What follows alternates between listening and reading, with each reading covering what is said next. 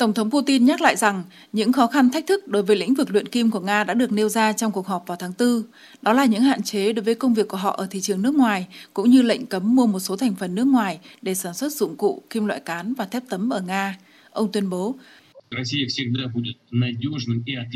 Nga sẽ luôn là nhà cung cấp đáng tin cậy và có trách nhiệm đối với các sản phẩm luyện kim cho các khách hàng và đối tác nước ngoài, bất kể mọi rắc rối chính trị ngày nay. Đối với những người cam kết hợp tác kinh doanh cùng có lợi, có thể đoán trước được, chúng tôi cũng sẽ là những đối tác đáng tin cậy, nhưng chúng tôi sẽ không làm tổn hại đến mình với những người rõ ràng không thân thiện với chúng tôi.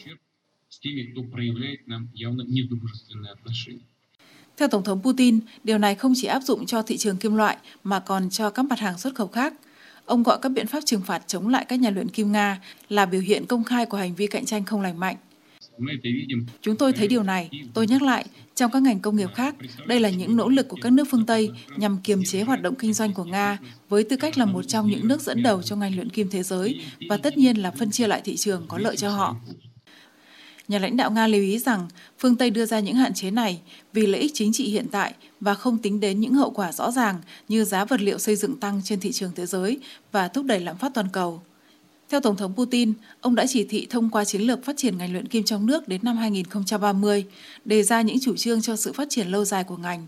Chính phủ đã được giao nhiệm vụ cùng với doanh nghiệp làm rõ hướng xuất khẩu của ngành luyện kim nhằm định hướng lại dòng hàng hóa sang các thị trường đang phát triển năng động với những đối tác coi trọng uy tín và thực sự muốn phát triển kinh doanh với Nga đồng thời chú trọng đến sự tăng trưởng tích cực của tiêu thụ kim loại trong nước, đảm bảo giá cả phải chăng của các sản phẩm này cho các doanh nghiệp và người dân, cho các dự án lớn có tác động mạnh mẽ đến các lĩnh vực mục tiêu của nền kinh tế, các vùng lãnh thổ của Nga. Sau khi Nga bắt đầu chiến dịch quân sự đặc biệt ở Ukraine, phương Tây đã tăng cường áp lực trừng phạt đối với nước này. Tài sản trị giá hàng trăm tỷ đô la của Nga bị đóng băng. Liên minh châu đã áp dụng 7 gói biện pháp hạn chế, bao gồm cả lệnh cấm vận than và dầu. Tất cả những điều này đã trở thành vấn đề đối với chính các nước phương Tây, khiến lạm phát và giá thực phẩm xăng dầu tăng mạnh.